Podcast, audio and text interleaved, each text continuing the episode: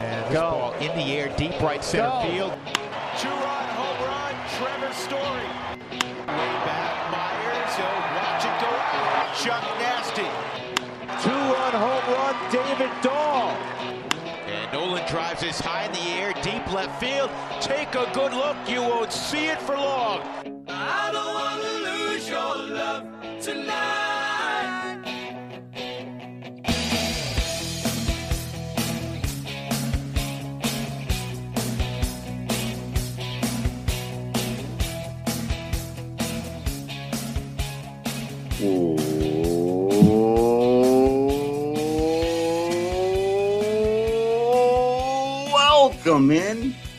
DNVR Rockies podcast brought to you by Strava Craft Coffee.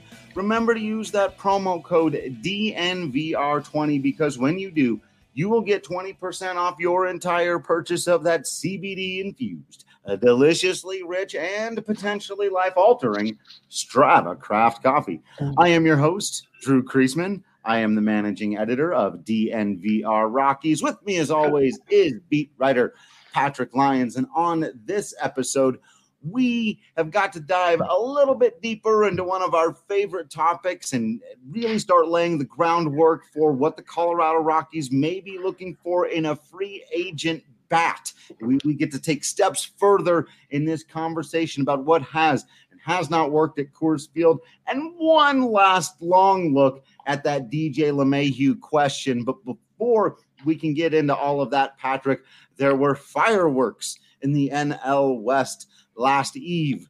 There was not quite a kerfuffle, perhaps the potential to escalate into a brouhaha, but at no point was it quite that. There were just um, there was a lot of excitement, shall we say, in the game last night between two NL West rivals. It was a great one. It was a great one again after the Padres had lost game one, you know, somewhat decisively. You know they had to to come back and win a must-win game too. Let's face it, that's what it is in a five-game series. You can't afford to get go down 2-0 and, and have to win the next three games in a, a row, like on days in a row, because there are no off days in this division series. So it was a it was a huge must win game and they were able to battle back late but unfortunately didn't quite have enough as we saw Clayton Kershaw Clayton Kershaw really you know start to you know rewrite history in a way Yeah. and say yeah maybe I haven't got it done before but look at me now And we're seeing some of the highlights here. So, those of you who are just listening to the podcast, remember to swing by uh, both now the Facebook and the Periscope if you want to join us live Monday through Friday, 405, very baseball time. We're going now on Wednesday. You can also catch us on YouTube for that special DFA show. And we will continue to make that more and more of a special thing as we go throughout the season. But if you're joining us here on the live, you're seeing some of these highlights uh, from the game last night as the Padres were able to take that lead there in the second. But uh, as Patrick mentioned, you know, Clayton Kershaw really starting to rewrite his postseason narrative, and, it certainly helps that the uh, end of the game dramatics here happen to go in favor of the Dodgers. For sure, yeah, he looked fantastic uh, through the first five innings. You know, that sixth inning was where he he gave up uh, the two home runs, including the home run to Machado, uh, where you know things got a little bit dicey there. But you know, did a fantastic job. You know, keeping San Diego hitters off balance again, and, and again, this lineup that is is slowly becoming one of the most feared. It might not have you know all the star power of of some other clubs that are still left in the postseason and some that are. I mean, look at the Chicago Cubs. They've got a lot of names you've been familiar with for, you know, nigh on five years after their World Series win in, in 2016. But the Padres have a lineup that have a couple names and a couple more you should start to know, like an Austin Nola and a Jake Cronenworth and, you know, a handful of other guys that on a night in and night out basis, you go, man, this guy beat us. Well, yeah, Trent Grisham is a is an incredibly underrated guy that, you know, Yeah. last year at this time we knew his name for uh, a fielding error in the outfield and was a just a major gaffe uh, after contributing to the Brewers late last season. And AJ Preller, as we talked about in, in yesterday's podcast, doing a great job as a GM and, and saying, all right, well, maybe Milwaukee wants to unload this guy. Maybe he's the he's the goat uh, that they that they point at for that loss last year. Uh, but yeah, we'll we'll go ahead and scoop him up because we see a lot of value, and that that kid's got a lot of pop in that bat out there in center field. So Grisham's a name to know, uh, as is this man right here. Manny Machado, who hits that home run off Kershaw. We know that one, I think. throws that bat down to the ground and says, "Let's go," you know, in a nice, very polite way to his team. Yeah, very, very, very polite. So, uh, yeah, there, there's where it starts, right? Uh, Machado hits a big home run. He's excited. He should be excited. I honestly got no problem with guys getting excited, and you, you throw your bat as a part of it. All right, cool, very good. I, I think like a lot of people out there, Patrick, what I'm not particularly a fan of is hypocrisy. And if you're going to react that way when you hit a home run, then when this happens and Cody Bellinger makes a phenomenal game saving catch, gets incredibly excited about. Now, I will admit, if you're the pitcher, Bruce, greater all there, like your celebration is a bit interesting considering you got bailed out there, but I would be very happy too. You were very happy. You showed it. I was very happy. I showed it. Come on, Manny Machado. Yeah, not not bad for a first baseman playing center field there with Bellinger making yeah. that grab. Yeah, and quality. if you go and if you go and watch Woo. the video, he's got his he's got his finger number one up in the air before Bell before his feet touch the ground, yeah. which is amazing by Bellinger. But you're right, Brusdar Graterol throws his glove, frisbees his hat in celebration, which you're right is rather strange since you know, you gave up a, a, a hit that went, you know, 409, 410 feet, you know, until Bellinger made, you know, an all time great postseason catch. So Machado's not happy. He's chirping. Uh, Max Muncy saying, hey, get back in your dugout. Mookie Betts with much nicer language. He's just saying, go, go, get get out of here. And uh, you're right. It, you know, we we we talked about it when we previewed this series. Is that there's really no bad blood between either of these teams. And the only thing it should be is just something on the field like, hey, we're going to be facing each other a lot.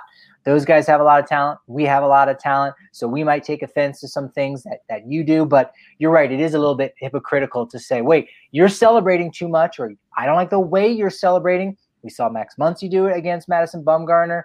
Uh, right. We've now seen Machado do it against Clayton Kershaw. So it goes both ways. And it's nice that, you know, pitchers from both sides and the coaches from both sides didn't feel the need to, you know, put it in their hands and say, hey, let's maybe brush some guys back. They said, all right, fine, that's the way they dealt with it. We'll we'll deal with it. We'll we'll just hit. We'll just win the ball game, and that's that's really how the game should be played. So, um, you know, hats off to them for again for having that kind of intensity, but at the same time not endangering anybody's livelihood with a pitch too high and too tight. I'm very glad you you concluded your thoughts there with that because I do think that's the biggest deal. While I, you know, I'm like, come on, Manny, you started it and you know it. At, at the same time, he didn't go out and punch anybody, and he didn't encourage someone to throw at anybody else. Um, he has yet to say spike someone at the bases. You know, there was a thing uh, I remember a couple years ago where he where he stepped on somebody um, coming up the first baseline. I don't want to see any of that. But if you're chirping at each other, I love it.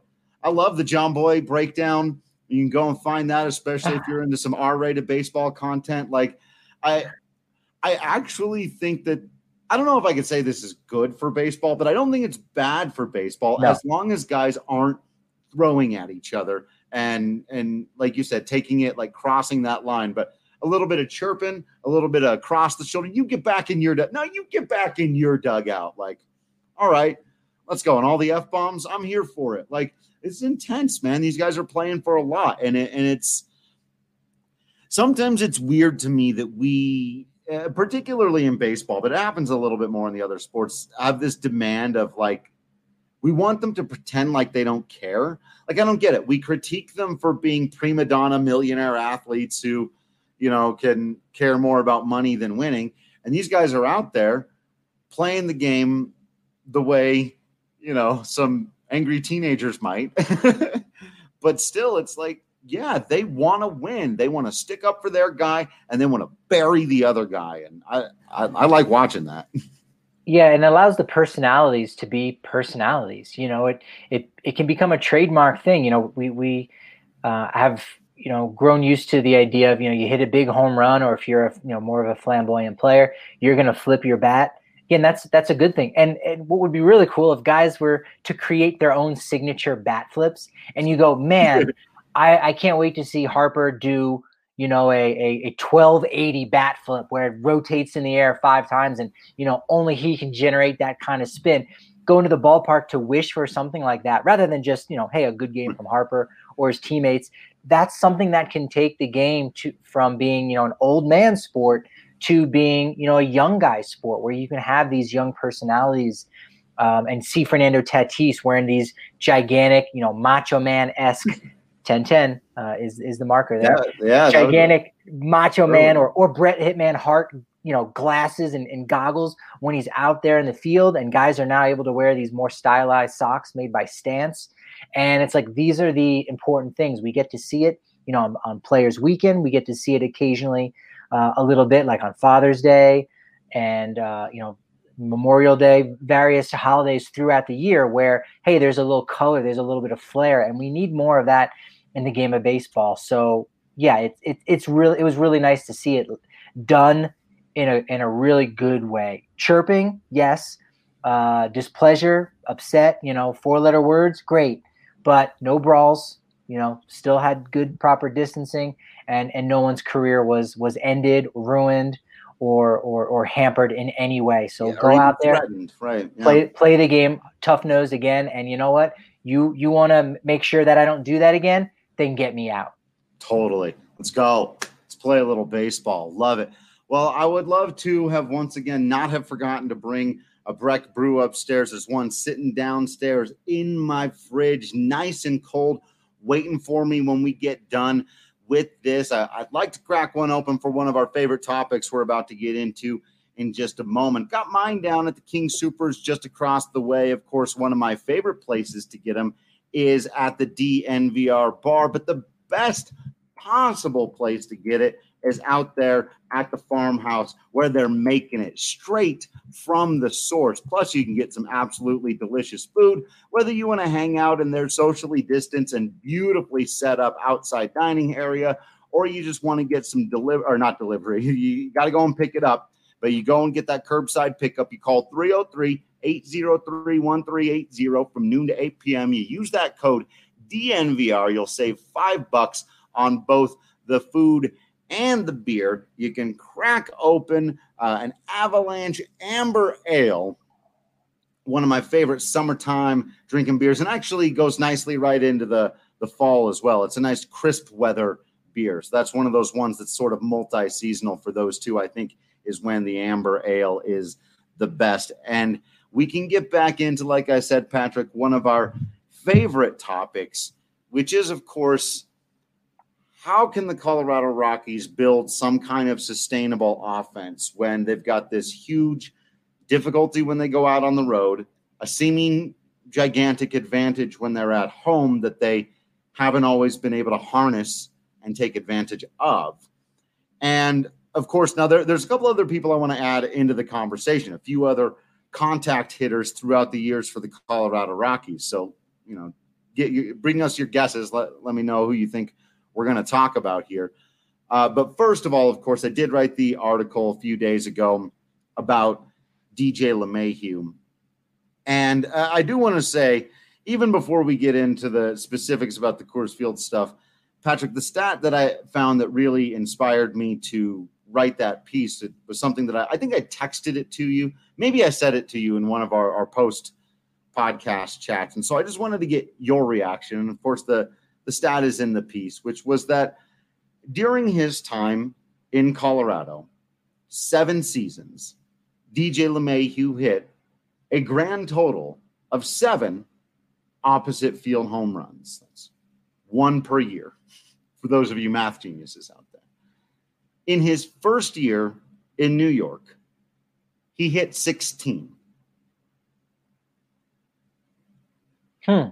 So he went from a one to one ratio, playing half of his games at Coors Field, hashtag Coors, to a one to 16 ratio, playing at Yankee Stadium. Yeah. Hmm. Interesting. Right. Now, Understatement. We've talked about this before, obviously, and I think every Rockies fan has known, at least in their gut, uh, that LeMahieu's inflated, inflated, increased, let's say, uh, home run statistics probably had something to do with Yankee Stadium.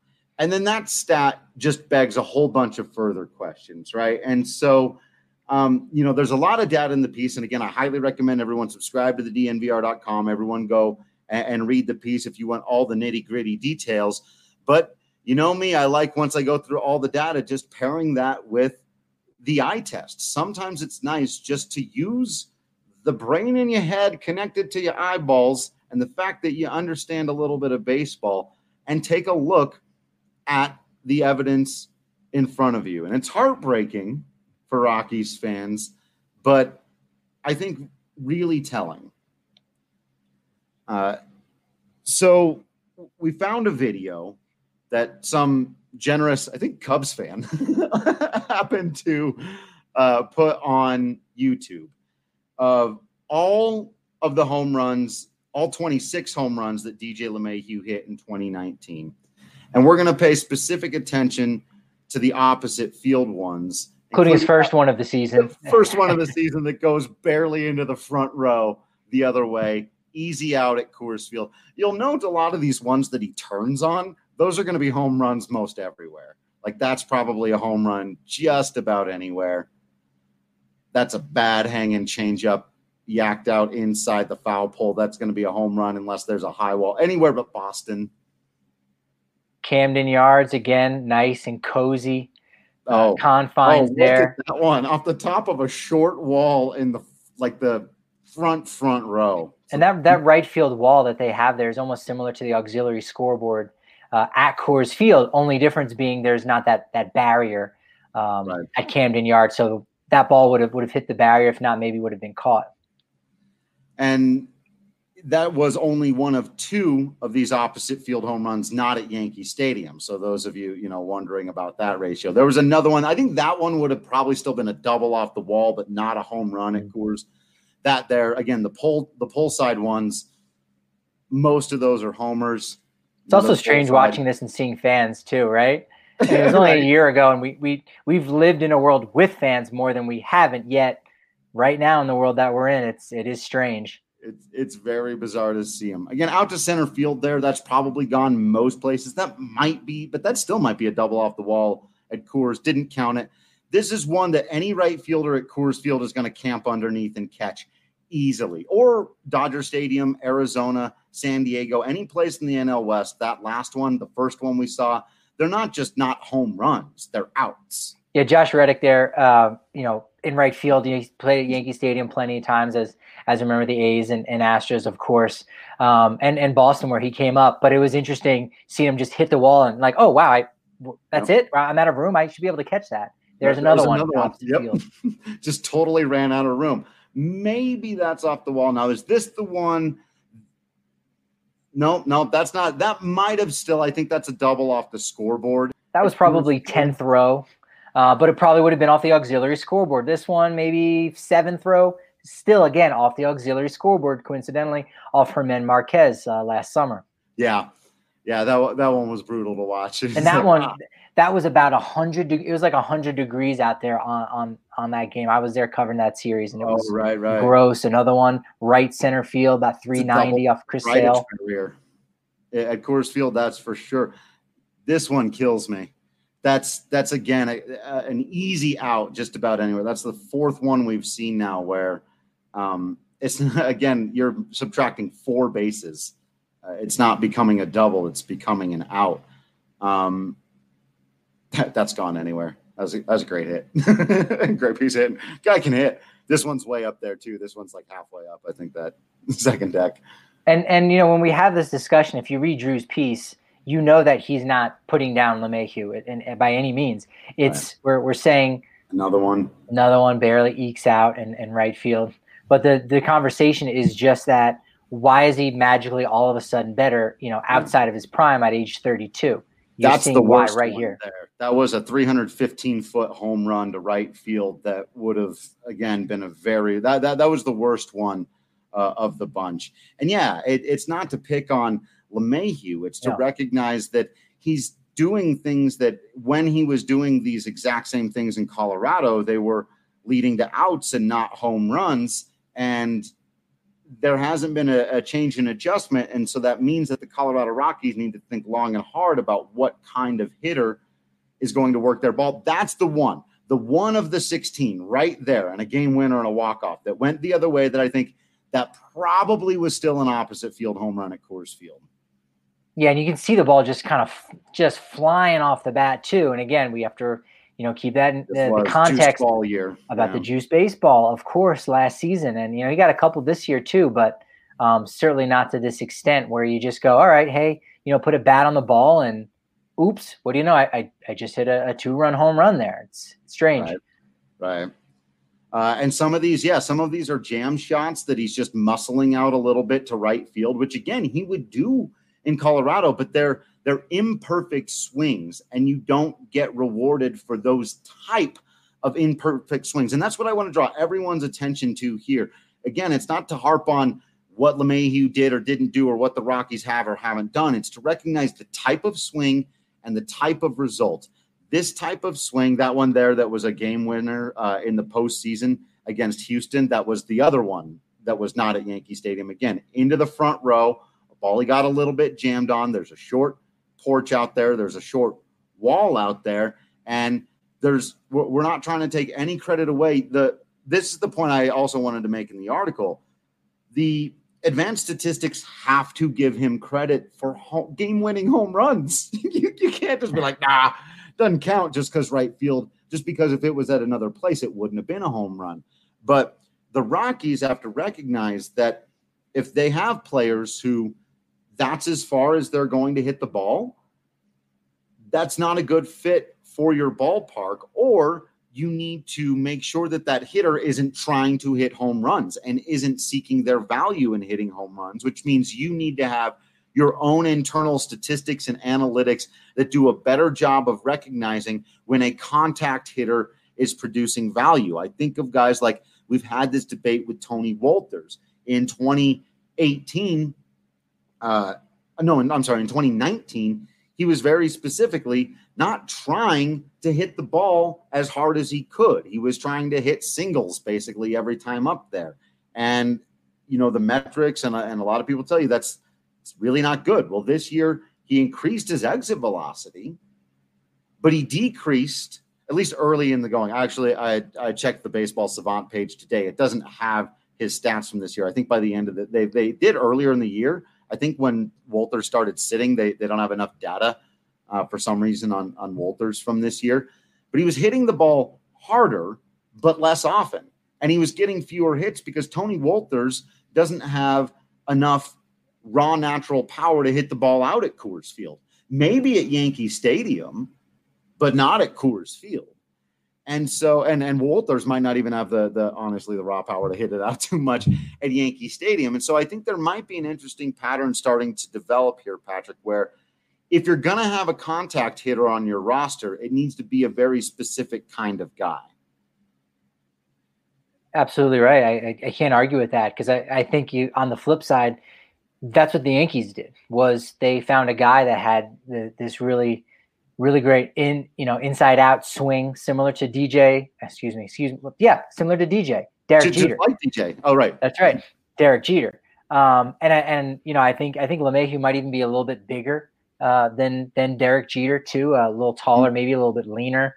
Um, but but you know equally athletic and athletic and and you saw that with with what the Yankees were able to do with LeMahieu last year, playing him all around the infield, uh, similar to this year as well. And you don't have that option in Colorado with with Story and uh, Arenado at, at third base and several options at first base. So okay, that that's fine. But um, again, the Yankees recognize that you know what this guy has a swing, and you know even if if we encourage that swing even more so, those fly balls to the warning track and right field at Coors actually end up being home runs. That's a major major difference. And in fact, if you go and and kind of compare his his last two seasons in Colorado, and you see over a you know 162 game season, he's going to hit about 14. He averaged basically 14 home runs, 35 doubles, and you see what he did in New York last year, and you go, oh, actually, a lot more of those doubles became home runs, as we saw on that video, and and some outs became doubles. So you know, you it, it, was, it was a good trade in a lot of ways uh, in his stat line. And so Colorado needs to find those guys. It seemed like they had found a guy like that very easily with Daniel Murphy. That seemed like such the perfect fit. And maybe you do that, you know, it works seven times out of 10, eight times yeah. out of 10, something like that. And for whatever reason, maybe it, again, just that, that finger injury that he had at the beginning of 2019 really seemed to derail things.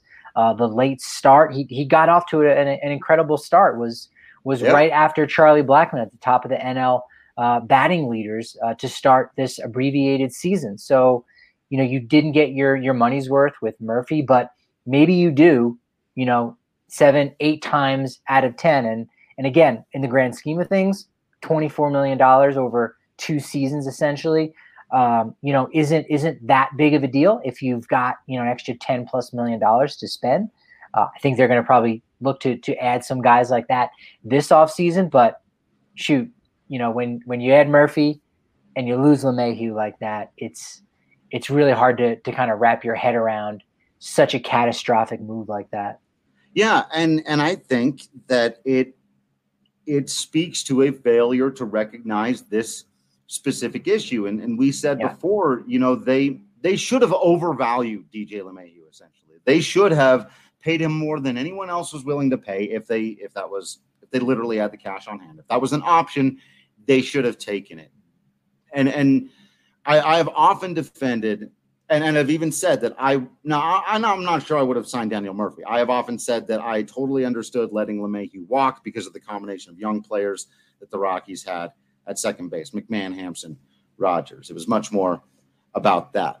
But the the player eval part of it is the failure part of it, where you may think, well, LeMahieu's not worth X because he doesn't hit home runs, but you've got to recognize that at your ballpark, actually, what LeMahieu does um, is valuable because he's a contact hitter who understands that he's not going to hit home runs there, but he's not going to change his approach. And he's going to have the ability, when healthy, to flirt with batting 330. He is going to throw out the doubles. Like the double numbers are, are pretty consistent from where he was at in Colorado to New York. He had that one year where he had like a random nine triples in Colorado. The gaps are big out there, and he used to run a little better. Um, but basically, you you've got the same guy, and if you put him in the right position to succeed, you're going to continue to get even more out of him. And instead, they decided they needed a better offensive player. And Daniel Murphy, on paper, may be the better offensive player. But was he the right fit for the Rockies? Again, I think you could argue on paper he might have been the right fit for the Rockies considering his profile, but it very much looks like he was no longer that guy. And then that's an advanced scouting question. That's a that's a being able to know how close is this player to still being uh, his prime self or or 80 to 90 percent of his prime self. Because what we've seen out of daniel murphy is 60 to sometimes 40 percent of his prime self. Yeah it was it was almost a, a move that you know the Rockies made in in previous eras where they weren't really contending, but hey, here's a guy, you know, kind of used to be a name, might still be a name, you know, and provide you know some some great pop. You know, they've uh, made they've swung trades for guys like that, and you can look and look back and you go, hey, Jeffrey Hammonds had a had a decent year, and oh, Jeromy Burnitz, hey, he had a decent year, and Jeff Cirillo, man, had a really good season. Um, but you're right, it it it, just didn't really pan out when it when it seemed like it was going to be something much more. A lot of people around the the country had had, had said like, man, Murphy's going to win a batting title there, guaranteed. You know, yeah, he's a little bit older, but he'll be okay. Uh, he'll be able to manage Coors Field. His impact on Ian Desmond will be positive, as as you know, Murphy was one of the leaders of the launch angle movement, and you know, we did see some improvement from Desmond in, in 2019 and a change in approach. We saw him, you know, get underneath the ball a little bit. Adding a left-handed bat, which was really needed in the lineup. They were too right-handed heavy at that time. Murphy had really good numbers against the Dodgers, and right. it was like, wow, you know what? And the way he takes pitches, Daniel Murphy, you know, even if he doesn't do it in numbers on the field or in the lineup, whatever it whatever it may be, he could have this everlasting impact on the team and their approach as this veteran leadership in changing the way guys go about their business. And we still might find that out. we I can remember talking about that either this offseason or late last year about how some guys were really, you know, praising Murphy and, and how he kind of, you know, challenged the way they've, you know, thought about their approach at the plate and on, on a few different things in a few different ways. And that still might be the case. But when you just look at the numbers and you just look at what he did on the field, you know, it uh, was a major, major disappointment. Yeah, yeah. So I, I think that transitions us nicely into uh, again. I, I don't. We're not going to have the entire next part of this conversation. We're just going to whet your appetite a little bit. We're gonna we're gonna tease this out a little bit here, and then you can take your bets on which way you think the Rockies are going to go. And if you're a betting person, as I have recently become, thanks to both our friends over at DraftKings Sportsbook and our guys here on the DNVR Bets program who make it a whole lot of fun to follow along, whether it's uh, a sport you're really into, an event you're really into, or if you've never watched the NHL draft before and you want to see people freaking out over who gets taken with the 29th pick, man, this is for you. It really can add an extra flair, a little extra fire, some fun with your friends when you're laying down 5 10 20 bucks on what you think is going to happen. So that way you can say hey man put your money where your mouth is. You're always so smart about what they should do what's going to happen here who's going to hit a home run who's going to win this game. If you think you know download the draftkings sportsbook app and you can get a promo code bonus if you use that dnvr promo code of up to a thousand bucks. That's a big old smackaroo. I believe that's a, a the technical term for it. Uh, a G, a honkin' G? Nah, it is. Uh, uh, I believe I've I've wandered off the rails there just a little bit. But either way, if you do use that promo code DNVR, they'll hook you up with a bonus code or a bonus promo of up to $1,000. Must be 21 or older, Colorado only. Bonus comprised of a first deposit bonus and a first bet match, each up to 500 bucks. Deposit bonus requires 25 by playthrough. Restrictions apply. See DraftKings.com slash sportsbook for details. And if you have a gambling problem, call 1-800-522-4700. And the final thing that I wanted for us to discuss here, Patrick, and like I said, I think this is the beginnings of a conversation because – as I was looking at these DJ LeMahieu numbers, I was looking for some interesting comparisons. I was thinking about contact hitters in the history of the Colorado Rockies and on the current one. And anyone who knows me knows I went immediately to two names. Of course, those being Juan Pierre and Raimel Tapia. Not the same hitters because LeMahieu, as we've discussed, does have pop in that bat and actually always had. He at least had the ability to get double digit home runs 30 doubles, actually, really almost like clockwork 33 doubles every year. It's bizarre 33 doubles every time, or 32. Okay, it's, but it's, yeah. Um, but in terms of low strikeout rate, high contact rate, not exceptionally high exit velocity, and not exceptionally high slugging, at least while in Colorado you've got some interesting comparisons. And the reason I bring up those two players is because I'm basically seeing now, I don't think this has really become a debate yet, but I, I think it's about to because I see a camp of people who have long been very interested, and I understand why, in Jackie Bradley Jr., impending free agent who's been with the Boston Red Sox for many years. And we, of course, have also talked about and must and will continue to talk about one Kevin Pillar and what we have here now is a group of players with similar profiles, but different specifics. And I think that somewhere in here, there's an answer, there's a pattern, there's there's something we've got to find.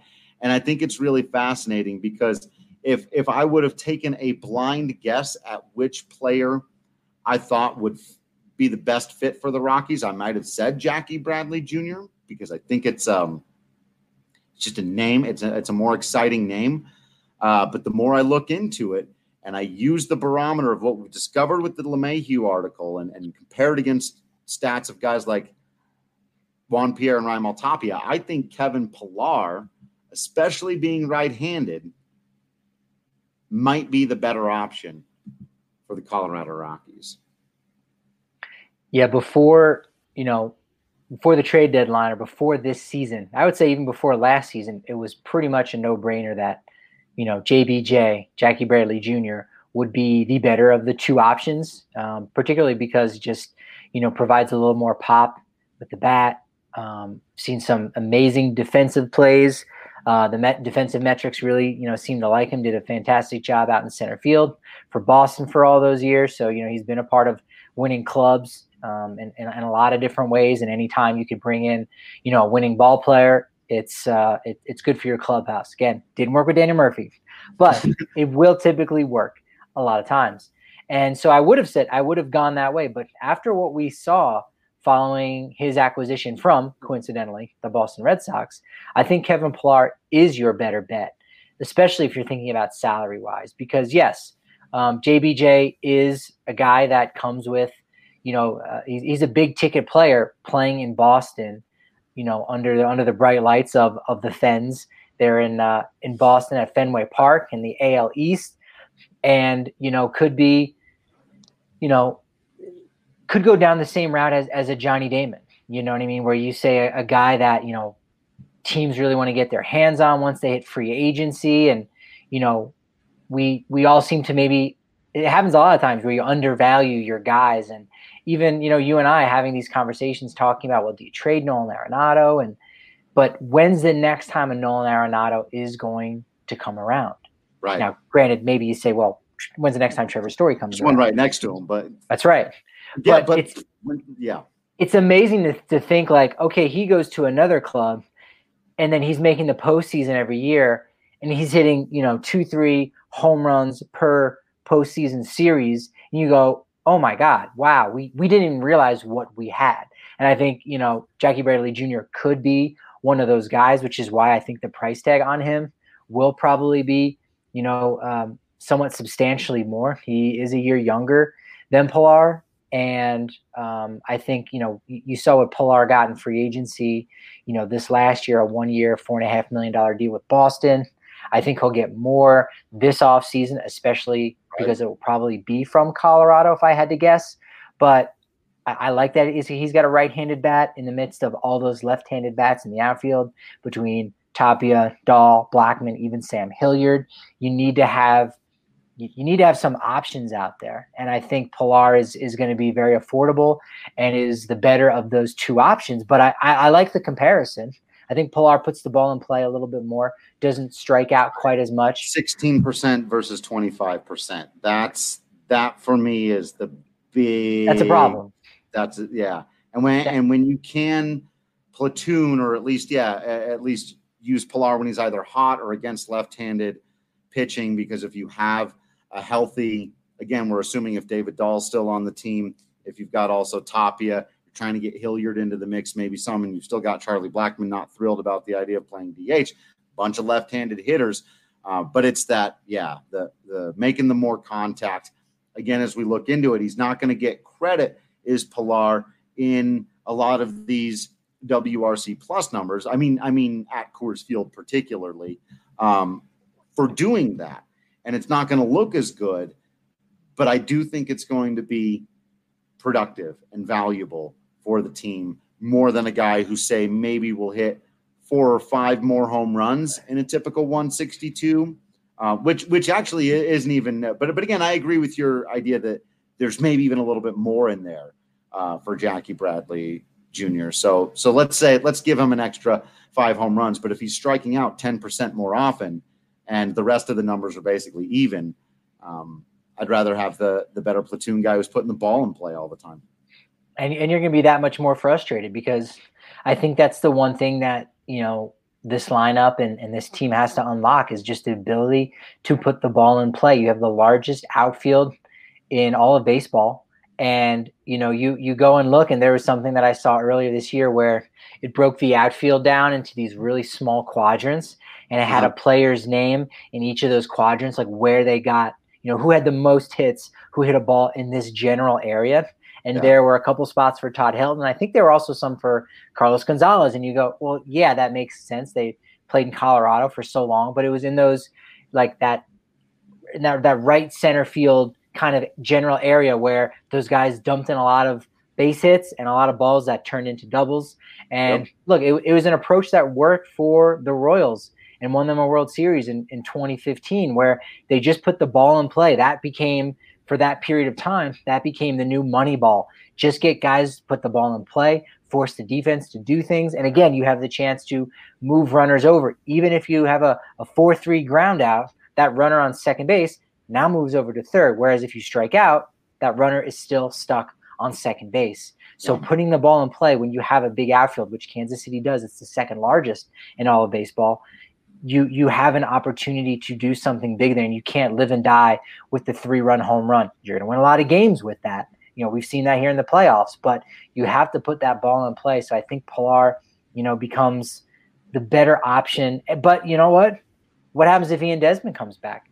Maybe that's your addition as a right-handed hitter in this outfield. Stop it. And it and it might not be the most exciting one that you know you you've got there, but it is one that you know Jeff Bridich needs to get on the phone and say, are, you know, are you coming back? Are you retired? Is your project in Sarasota, you know, more valuable to you and, and your family? You know, because it's I can't imagine you know being home with my family during this time and then saying, okay, well, I have this obligation to go do it. And yeah, it's good money, but now I, I now you're really tearing me away. I'm used to doing it, you know, right. every winter when I got to go down to spring training. But now, what's the deal? Because whether or not Ian Desmond comes back is a piece to what you do this off season as far as who you want to acquire and who you need to acquire. Yeah, I think it's a relatively small one. You're right eh, because if he if he decides to come back, he'll be on the roster because of money he's making. I, I think he'll be there. He's a bench guy. He'll he'll generally be considered, you know, 24th, 25th, or what? There's 26 now, huh? uh, 26th man on the roster, whatever. He, he's going to be there. I, you know, I hope it doesn't impact their thinking too much, though. If they decide maybe if it's like we like a right-handed outfielder and we like a right-handed first baseman and we're going back and forth between the two. Well, with Desmond back, and we really want him to stay away from first, we're, we're not doing that again. Maybe we'll go after the first baseman because we have some right-handed insurance with Desmond. Like, yeah, if, if you're weighing it like that, I, I, I can see it being a thing for sure. But boy, I hope they're not sitting there going, "Hey, getting Desi back, that'll be a big addition." Because I, you know, uh, I don't think any. I don't, I don't, think anybody actually thinks that. I hope nobody actually thinks that. It's hard because he doesn't necessarily have a position, and you know the position you could see him having the most success in, theoretically, is left field, and that forces potentially Raimel Tapia over to center field, which doesn't make Raimel Tapia a better player. I think he's a better left fielder than he is center fielder, and again, that that makes your team you know weaker in a lot of ways, and and of course, you know we we don't really think Desmond is going to be fighting for a spot in in the starting lineup as a mm. starter. But there will be days where he has to run out there, and there will be times in which guys hit the IL, and you need to rely upon Ian Desmond, you know, consistently for a two week stretch. And you know he can he can certainly catch fire. He's he's an athletic guy. I would not count that out of Ian Desmond, but again. If going back to the Daniel Murphy conversation and you know finding guys who fit well in Colorado, you know the fit just unfortunately hasn't been great for for Ian Desmond right. on the field. In the clubhouse, I think it's been a great fit. Yeah, and off the field as well with what he's been able to do to the with with the community in and around Denver. He's doing it down there uh, in Sarasota in Florida. So he's he's an A plus guy in that way. But if we're talking about on the field, and that's that's what you and I get paid for, you know, he's he's not bringing as as much as you would like. Yeah, uh, and and I do think that uh, there there will probably even be strong consideration from just buying him out and and moving on anyway. And and as you yeah. you alluded to, there's there's been even a long enough separation, and certainly the numbers would merit it. It's not like you'd be like, oh, is this retribution for him opting out? Like, no, no, no, no, no, no, none of that. It's just. It, it is time for the Rockies to move in, in a different direction. And as we've discussed, and we'll continue to discuss all off season, there is no guarantee. You're you're rolling your dice on any of these guys. You've just got to try to increase your odds of success by finding those specific patterns of, of what has worked. And right now, you know, those, those guys are falling outside of it. We'll be looking for them. We'll, again, like I said, we'll get into the free agents talk specifically. I think probably right around the time of the World Series, we'll start going kind of position by position at who's going to be out there so that as soon as guys are ready to start signing contracts, you'll have a great idea of who will be available for the Rockies and who we think might qualify and and be a good fit here because that's that's a major major part of it. Yeah, what who are the available loogies? Who kind of need one. Is there a sparp that they need to bring in? Are you familiar with this term, Drew? Sparp. I, I, I didn't know sparp. It, it's, uh, it's, I think it's it's I don't think I know it's it's more of a fantasy term for a pitcher who can be a starting pitcher uh, and a relief pitcher. And a relief pitcher. A sparp. So uh, I think the Rockies have a lot of sparps in their in their bullpen as of right now, unfortunately. So no team actually needs a sparp. No. Uh, but in fantasy baseball, it's helpful to have a guy where, hey, you know what? He's a starter sometimes. He could be there, and or I could stash him as a reliever. So uh, Loogies and Sparps. That's we might be uh, the, the, name of the whole postseason series. Right. Be on the lookout for Loogies and Sparps coming your way. You can only find that if you're following us on social media at Patrick D Lyons, at Drew Creasman, at DNVR underscore Rockies. You got to subscribe to the DNVR.com so you don't miss out on any of that written content. Plus, you get discounts on hats, shirts, masks. You get a bigger beer when you come on down to the DNVR bar, and you get to be a part of one of the coolest – sports communities anywhere in the world. We know we appreciate all of the love we've received from all of you. Just continue to be absolutely awesome out there.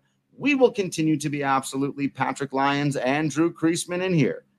And until next time, we will see you at the ballpark.